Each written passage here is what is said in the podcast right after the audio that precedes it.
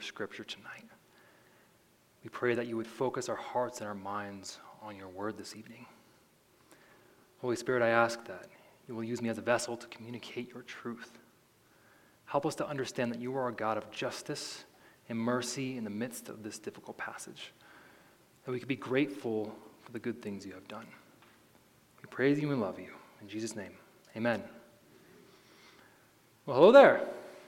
Is anyone else confused to see me here? It's okay, I'm, I'm confused too. Uh, however, I do have the great honor of guiding us through Numbers 31 tonight, so that's exciting. So, uh, does anyone need a Bible? If so, raise your hand. And I'm sure Bill or Cody or Tim would be happy to get you a Bible. But this is the Wednesday night crowd, so I'm pretty sure everybody has their Bibles. But go, you guys. So, there's a lot of craziness in the book of Numbers. And I thought this book was a snoozer when I was a kid. Like, you know, take a census of all the congregation of the sons of Israel. 37, 38, 39. Numbers. See, I'm paying attention, I'm awake. but when you actually follow the story in Numbers, it's pretty spicy. It's some pretty spicy Bible here. Pretty exciting stuff. I just want to give you a quick recap of the story of Numbers for those of you who haven't been here for the entire study. So, just a little side note throughout in like chapters 5 through 10, 15, the beginning of 27, 28 to 30, there are interjections in the story of Numbers that are focused on laws about ritual purity, festivals, vows and oaths, warfare, and other topics pertaining to how the Israelites are commanded to live. Excuse me. in accordance with God. So here's a quick recap of the story. In chapters 1 through 4, hey, uh, Chris, someone grab me a water? wow, this came out of nowhere. All right, Satan, let's see what you're trying to do here. Get on out of here. Thank you. Goodness gravy.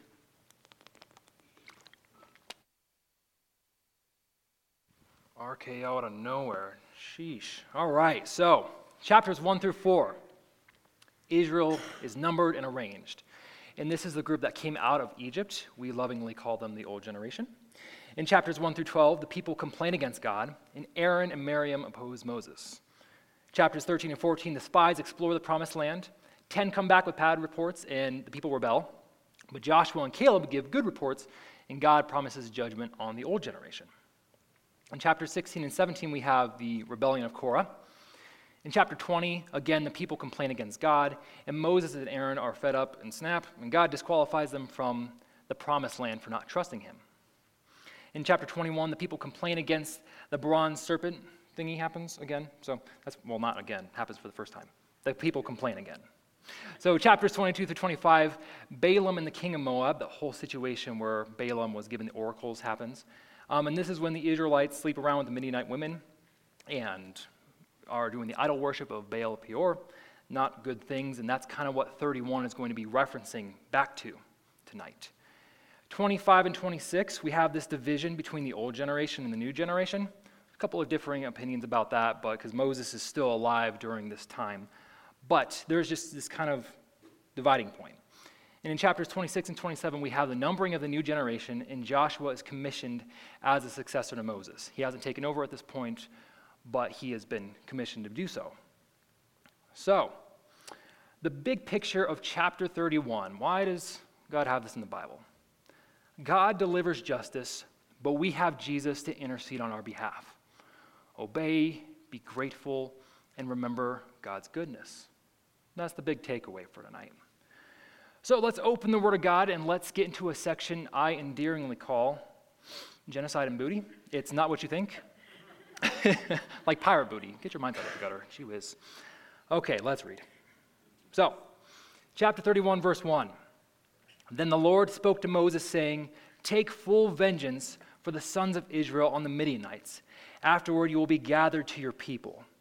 So, this line, you'll be gathered to your people, is referring back to chapter 20, when Moses and Aaron, they're about to bring the, uh, the water out of the rock, and they get really upset with people. It's like, what are we supposed to bring the water out ourselves? And Moses smacks the rock twice, and they didn't trust God in that moment. So, they have been disqualified from entering the promised land. Verse 3 Moses spoke to the people, saying, Arm men from among you for the war, that they may go against Midian to execute the Lord's vengeance on Midian. A thousand from each tribe of all the tribes of Israel you shall send to the war. So there were furnished from the thousands of Israel a thousand from each tribe, twelve thousand armed for war. Moses sent them, a thousand from each tribe, to the war, and Phinehas the son of Eleazar the priest to the war with them, and the holy vessels and the trumpets for the alarm in his hand. Now remember, Phinehas the son of Eleazar, he's from chapter 25. He's the resident shish kebab expert, you know, sinners. Yeah. So this time he only has the holy vessels and the trumpets for the alarm in his hand, but I still wouldn't mess with the guy, okay? Verse 7 So they made war against Midian, just as the Lord had commanded Moses, and they killed every male. They killed the kings of Midian along with the rest of their slain Evi and Rekem and Zur and Hur and Reba, the five kings of Midian. They also killed Balaam, the son of Beor, with the sword. Now, Balaam, the son of Beor, remember from chapters 22 and 24, he's the pagan prophet that Balak, the king of Moab, hires to curse Israel.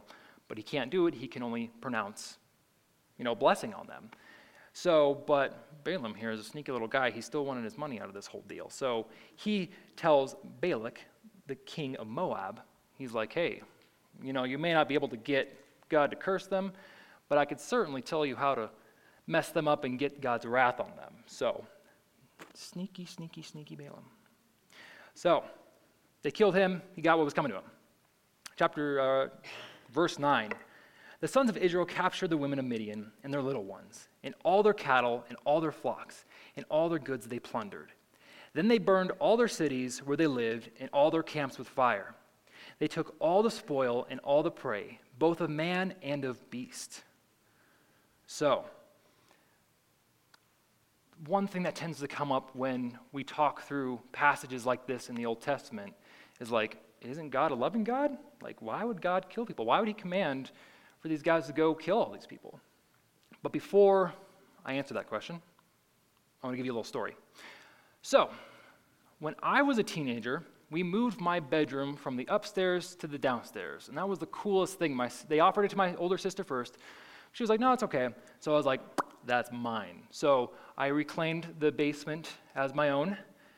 But there was one big disadvantage of having the basement, um, is because when I was acting out or I was, you know, disobeying my parents, I would be walking up the stairs. My mom would go to the front of the stairs and she would catch me because I was tall even when I was a kid. And so she would catch me, and that's when she would take the time to reprimand me. You know, as you can see from the Star Wars diagram, it's like it's over, Doug. I have the high ground. you know, so that's when she would catch me because I was still taller than her then, and she'd be like, ah, I got you. And that's when she would take the time to reprimand me. Or, you know, she would give me some sort of punishment for something that I did wrong. And so, you know, just like I was disobeying her, there was a punishment for that, right? Whether that was, you know, couldn't watch Star Wars for a week, or, you know, I couldn't go hang out with my friends, or I had extra dishes or something like that. There was consequences for my actions, right? So I want to refer back to verse 3, where it's talking about go against Midian to execute the Lord's vengeance on Midian. So this is referring back to Numbers 25 when the Israelites joined themselves to Baal Peor by idol worship and sexual deeds with the Midianite women. So, a big concept that we hear all throughout the Bible is there's all sorts of different types of sin, right? But a New Testament connection here is that for the wages of sin is death, but the free gift of God is eternal life in Christ Jesus our Lord. Now, during this time period, this is obviously way before Jesus. And so we, on this side of history, we are able to have Jesus as the person who is taking the wrath for our sin. But in Numbers, in that time period, Jesus hadn't come yet. So the wages of sin is death. That's not a lot of fun, but it's how it is. So, there was judgment not only on the Midianites in this chapter, right? 31, they go in and God says, take full vengeance on Midian, right, for the sins. But remember back to chapter 25, the Israelites had also experienced judgment because 24,000 of them died from the plague. Do you remember that? Yeah, ring the bell a little bit. So Israel had already received their judgment, and now Midianites are going to be receiving their judgment. So, Israel, the rest of the Israelites that obviously didn't die off, you know, the 12,000 for war, there's a 1,000 for each tribe, the 12,000, they are being used as an instrument for God's judgment. They're doing all the killing and being blameless. You know, and these are always hard passages to go over, but, you know, in the New Testament, Jesus says, Blessed are the peacemaker. He doesn't say, Blessed are the warmongers. You know, but we live in a fallen world. And sometimes there's situations in which force must be used in order to remedy a situation. So this isn't quite a perfect parallel, but just imagine, you know, you're at a, your favorite restaurant. Uh, someone give me a restaurant that you like. Bijo's. All right, Bijo's. Bijo's. Got to give them a plug. If you haven't been to Bijo's downtown, delicious food, amazing sushi. But imagine we're there in Bijo's. Okay, I'm about to sit down, have me a nice sushi. Okay, and there's a guy by the front entrance, and there's a little girl, and the guy just decides to, to push over the little girl and just start kicking her. That's not very nice, is it? Now it'd be great if I could just go over and say, "Sir, would you please stop kicking that little girl? You're going to hurt. Well, you've already hurt her. You're going to continue to hurting her." And he would be like, "Well, what got into me? Of course. Yeah. Well, I'll just stop. Thank you." well, that's not usually how a situation like that would, would play out, but imagine then he pulls out something to harm that little girl, even kill that little girl, right? How would you be loving that little girl in that moment? You know, if necessary, you might have to use force. You know? So sometimes there are necessary evils to face with force in order to enforce peace. Now, this is a little bit different because God is specifically saying that, hey, go and, you know, take care of these Midianites. But this is not a political battle, this is a spiritual battle. God is eradicating sin, and the Israelites are the instrument of judgment for that to happen. So when we look in Deuteronomy 9 4 through 5, it kind of gives us a little bit more explanation. Deuteronomy 9 4 through 5. Do not say in your heart, when the Lord your God has driven them out before you, because of my righteousness, the Lord has brought me in to possess this land. But it is because of the wickedness of these nations that the Lord is dispossessing them before you. It is not for your righteousness or for the uprightness of your heart that you are going to possess their land, but it is because of the wickedness of these nations that the Lord your God is driving them out before you in order to confirm the oath which the Lord swore to your fathers, to Abraham, Isaac, and to Jacob.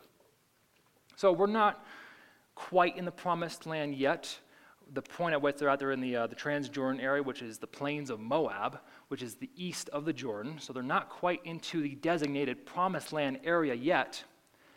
But the idea there is that it's the wickedness of the people, and God is justly kicking them out. God is just in his actions in having them go and take care of the Midians. Hanging with me?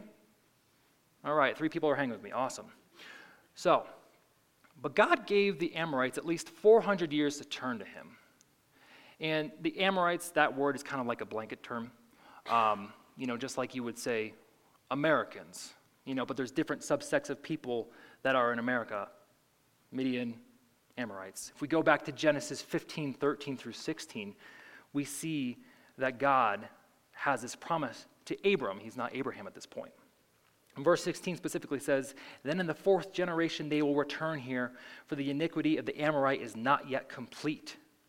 So, a little bit before then, he gives a little bit of uh, foresight into what's going to be happening with the descendants of Abram. But that point there is that then the fourth generation they will return here, for the iniquity of the Amorite is not yet complete. So, wasn't time yet, because if not, then maybe he would have just moved him into the promise then land right then. But now it's time. So, they are without excuse. These Midianites, these people who are receiving this wrath, are without excuse. They could have repented and turned to the Lord.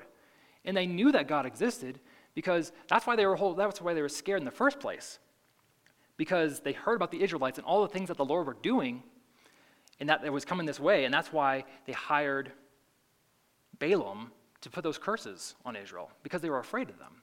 So they could have repented. They could have turned to the Lord and said, okay, well, this is the boss, so I need to turn to him. But they didn't do that.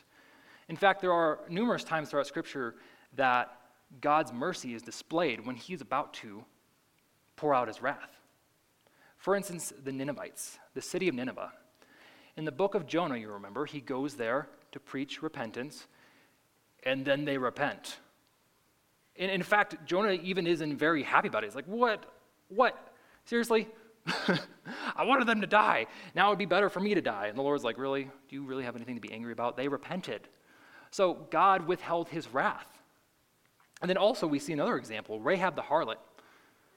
So in Joshua 2 9 through 13, which is further down in the storyline, talks about the idea of when she's hiding the spies, she lets them know and says, Hey, like, we know about the Lord. We know about the good things that he's been doing, and we don't want to die. Like, we know that he's coming in to take control, and we don't want to be a part of that. So, if I help you guys out, will you please protect me and my family? And they're like, Got you. So, the Lord would spare them if they repented, but they didn't. And that's always a hard thing to come to grasp with. So, even in uh, Hebrews 11:31, the situation with Rahab, she is her actions of faith and believing in God is written down as a triumph of faith. And even in Jesus' genealogy, he mentions Rahab, who God knows when we repent. God knows. But one way that we can apply this to ourselves, I think of Romans 8:13. For if you are living according to the flesh, you must die. But if by the Spirit you are putting to death the deeds of the body, you will live. Once again, that idea sin equals death, God equals life. So, in the great words of Michael Jordan,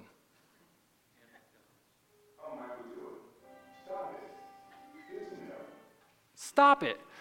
Get some help. Come on, y'all. Like, repent.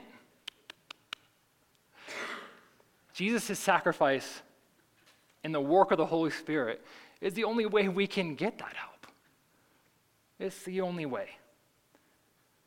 I really love this saying by John Owen Be killing sin, or it will be killing you. But the only way that we can actually do that is by the work of the Holy Spirit. But we have to open up ourselves to that in the first place. Amen? So, let's keep going. I'll explain that in a bit. Verse 12. They brought the captives and the prey and the spoil to Moses and to Eleazar the priest and to the congregation of the sons of Israel, to the camp at the plains of Moab, which are by the Jordan opposite Jericho. Moses and Eleazar the priest and all the leaders of the congregation went out to meet them outside the camp. Moses was angry with the officers of the army, the captains of thousands and the captains of hundreds who had come from service in the war. And Moses said to them, have you spared all the women?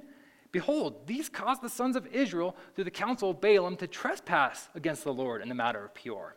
So the plague was among the congregation of the Lord.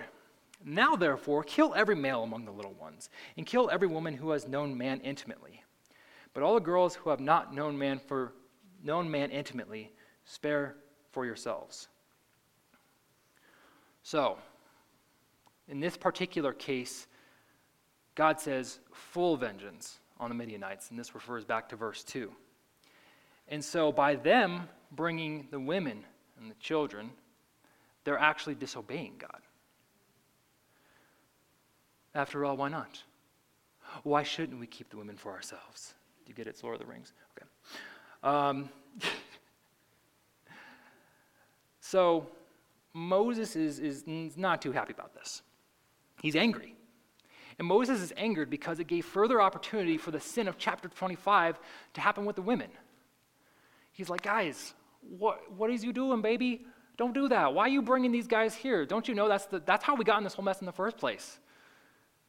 And do you think that, you know, if you bring them in and you start intermarrying, you know, and the culture back then, sometimes there'll be, you know, a second or a third wife or something like that, and they'll bring their idols and stuff like that, and you think that's going to go well again? No, you're going to get right back to where you started. It's only a matter of time. So, as uh, this great meme once said,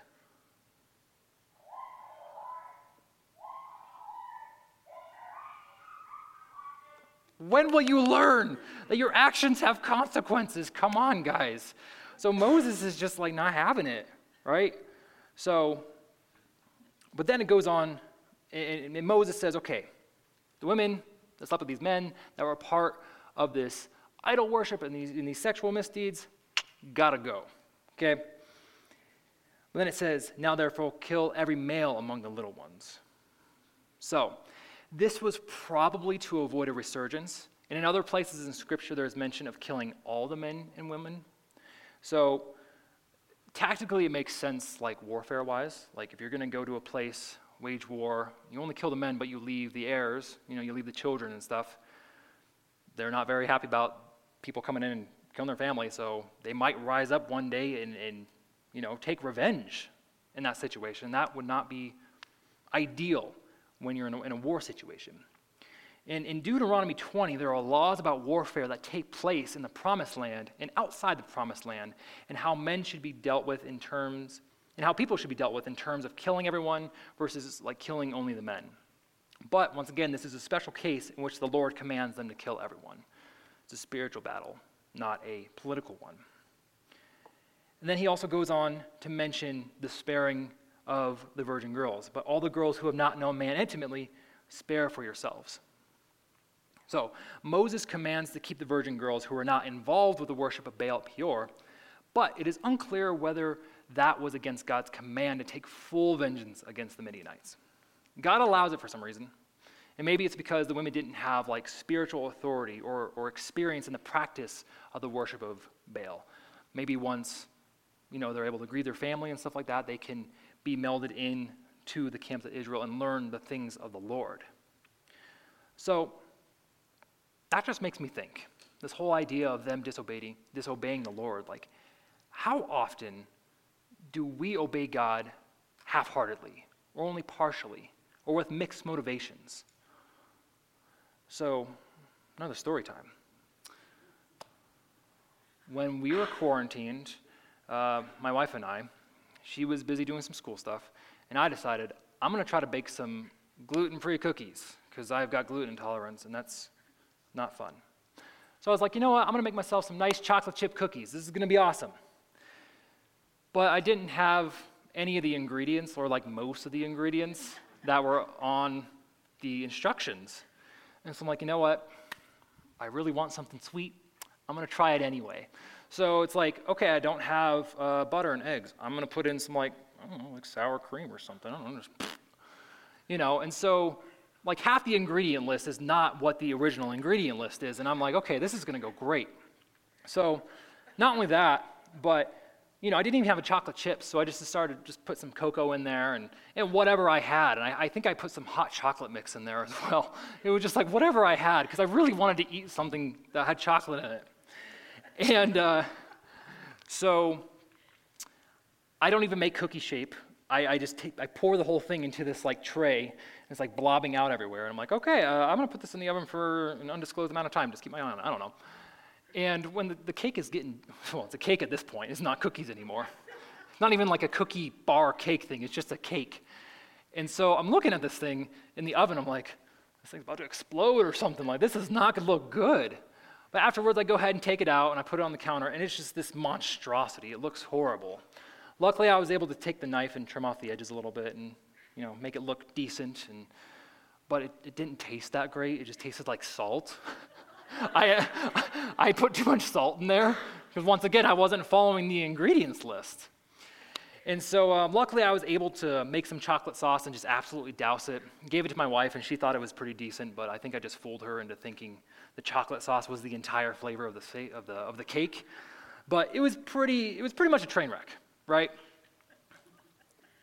But think about when God tells us to obey something. He's got plenty of rules and guidelines for us in the Bible, right?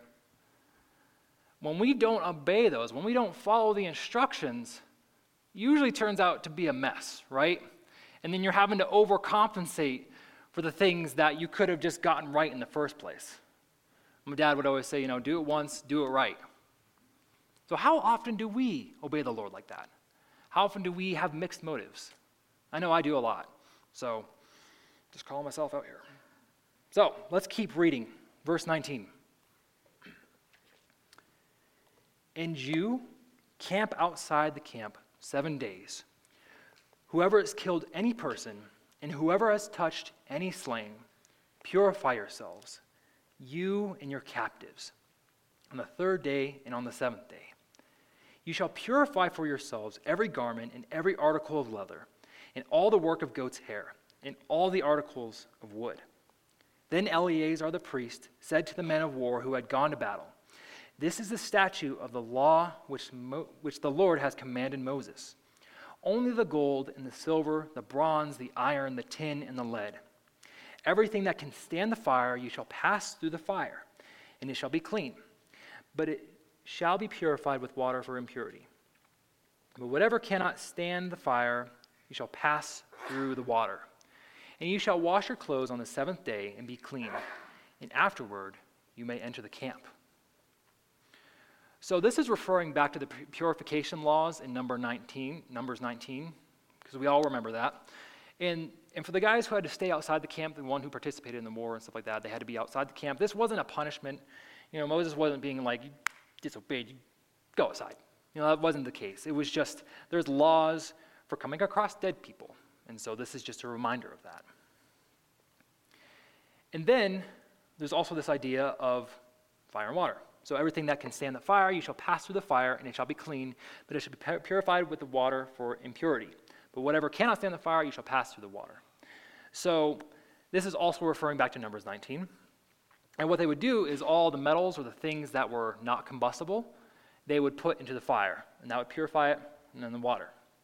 But for things that were combustible, they would just put it in this water. So, and this makes sense. You know, there's corpse contamination. You know, they're killing all these people, then bringing all this stuff in. So it makes sense that they would wash these things off.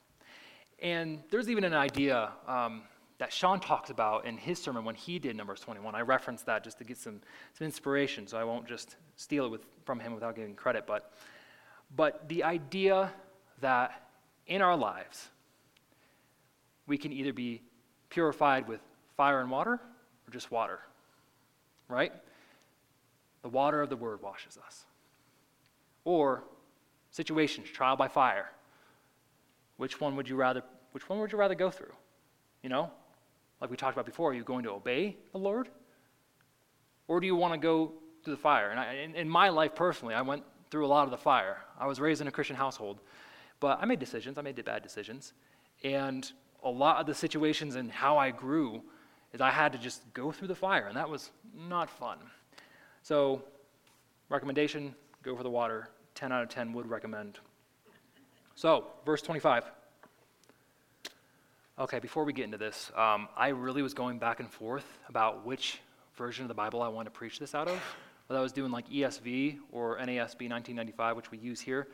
And, um, you know, I, decided I wanted to go for the Bible that's here that everybody's used to in, in preaching. So we're just going to get into it. Swiggity swooty. I'm coming for that booty. The division of the booty. So, I just want to give you a quick overview of what this next section is because I know when it comes to numbers, like in counting and genealogies and, and math and stuff like that, like my brain gets confused. So, the more simple it is, the better. So, this is for me as much as it is hopefully for you. Oh, did it not even go yet? It's okay, we'll play it again. It's nice to look at. Next slide. Hank, can you go to that? Oh, there we go. There it is. All right, so this is a, a very nice chart that Tom found for me, Pastor Tom. Everybody say thank you, Pastor Tom. You're welcome. So basically, the way that they divided the booty or the portion or the spoil is they had two main allotments, okay? So you had the soldiers' portion and you had the people's portion. So for the soldiers' portion, it was one half of the total of the things that they went and got. And then in the people's portion, oh wait, no, soldiers' portion, one half of the total minus one five hundredth, which is the Lord's portion. And the Lord's portion went to Eleazar the priest. Now the people's portion, which is the other half of the portion, is one half of the total minus one fiftieth, which is the Lord's portion. So, and the Lord's portion went to the Levites. So, I'm going to go ahead and read that. Just keep that in mind. Two main chunks. Lord's portion out of that, and that's where you're getting those numbers from. So, verse 25. Then the Lord spoke to Moses, saying, You and Eleazar are the priest, and the heads of the fathers' households of the congregation, take account of the booty that was captured, both of man and of animal, and divide the booty between the warriors who went out to battle and all the congregation. Levy a tax for the Lord from the men of war who went out to battle. One in five hundred of the persons, and of the cattle, and of the donkeys, and of the sheep.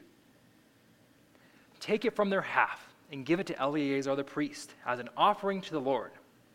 From the sons of Israel's half, you shall take one drawn out of every fifty of the persons, of the cattle, of the donkeys, and of the sheep, from all the animals, and give them to the Levites who keep charge of the tabernacle of the Lord.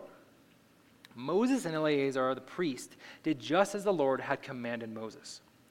Now, the booty that remained from the spoil which the men of war had plundered was 675,000 sheep, and 72,000 cattle, and 61,000 donkeys and of human beings, of the women who had not known man intimately, all the persons were 32,000.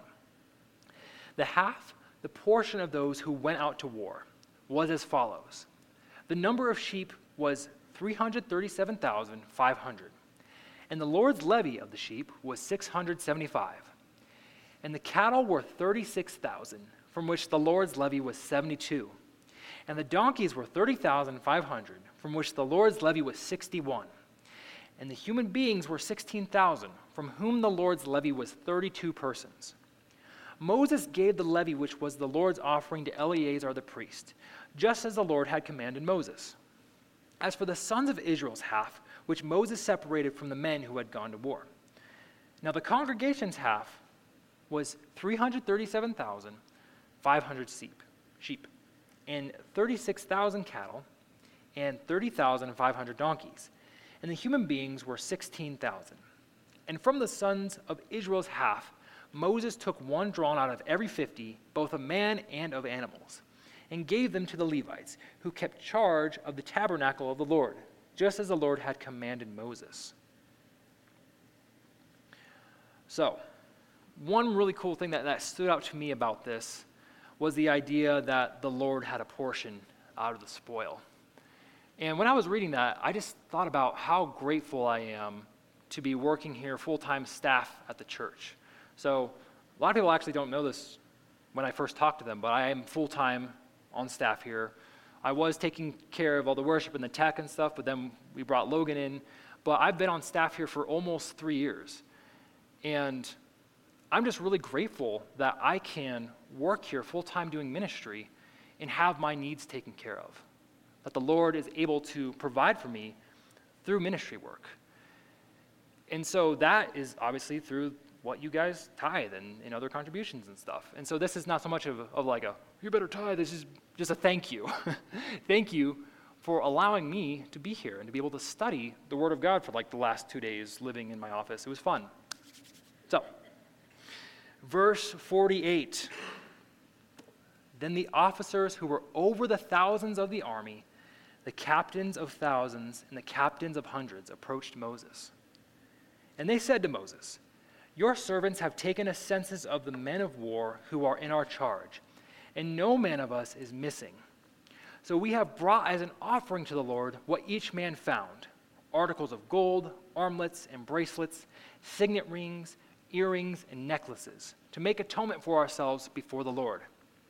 Moses and Eleazar the priest took the gold from them all kinds of wrought articles, all the gold of the offering which they offered up to the Lord from the captains of thousands and the captains of hundreds was 16,750 shekels. The men of war had taken booty, every man for himself. So Moses and Eleazar the priest took the gold from the captains of thousands and of hundreds and brought it to the tent of meeting as memorial for the sons of Israel before the Lord. So, verse 50, in the, um, the idea that they're paying money for atonement, is referring back to Exodus 30, 12 through 16, which talks about the census tax or the atonement money. And basically, what would happen is anytime Israel was numbered, they would have this census and then there would be a tax. And the most recent census of the new generation was chapter 26. So basically, what would happen is anyone who was 20 years and older would donate or give a half shekel of silver. And this was originally used to make the sockets for the post that helped to form the tabernacle frame. But in this instance, the captains of the thousands, of the hundreds, of the millions, they recognized that their soldiers, all 12,000 of the soldiers that went to war against the Midianites, they were spared. And so this is an offering of excess. So I, w- I want to just break down how crazy it is that 12,000 soldiers went to battle and they didn't die. So, have you guys ever heard of the game called Red Rover? Hey, raise your hand if you've played Red Rover before. You and me, we're on a team, okay? So, basically, the idea, if you don't know what Red Rover is, is you've got one team on one side, they all link arms. You've got another team on another side, and they all link arms. And they say, Red Rover, Red Rover, send Grace right over. And then Grace would just run full speed at a link of people's arms. And she would try to break through the arms. And man, every time I've seen a game of Red Rover, it gets messy. Like it gets like downright like vicious. And there's always, always, always someone who gets hurt. Raise your hand if you've been hurt in a Red Rover game. Yeah. At least two. That's awesome. But there's always someone that gets hurt in that game. So like the idea that the Israelites, 12,000 of them went to war and none of them died, like it doesn't say anything about whether they got hurt or not. I'm sure some of them got hurt a little bit, but like that's crazy. That's just about as crazy as a vicious game of Red Rover where no one gets even like a scratch. So this is highly unusual, right? The idea that the, the soldiers are spared, that's highly unusual. So this offering from them is an offering of thanksgiving. They realize that their lives have been graciously spared. And so, in the atonement during the census tax, it's normally silver, but in this case, they give gold. And it says here So Moses and Eleazar the priest took the gold from the captains of thousands and of hundreds and brought it to the tent of meeting as a memorial for the sons of Israel before the Lord. So, this is extra. They take it as a memorial to the sons of the Israel before the Lord. So it makes me think I have to ask myself how often do I show gratitude towards the good things that God is doing in my life? That's a good question to ask ourselves. Because, like me, I could, I could talk your ear off about Star Wars, man. I love me some Star Wars, and I get excited about it. I'm like, oh my gosh, the new Obi Wan show is coming off. But, like, how often am I excited about the things of the Lord and the good things that He's done in my life? Like I said, I, I didn't really come here to roast myself tonight, but here we are. It's fun. But I think it's a good thing for us to remember that even just the idea of salvation, if you have a personal relationship with Jesus, like the idea that God poured his entire wrath out on his son Jesus and not on us. Jesus came and he walked a perfect sinless life.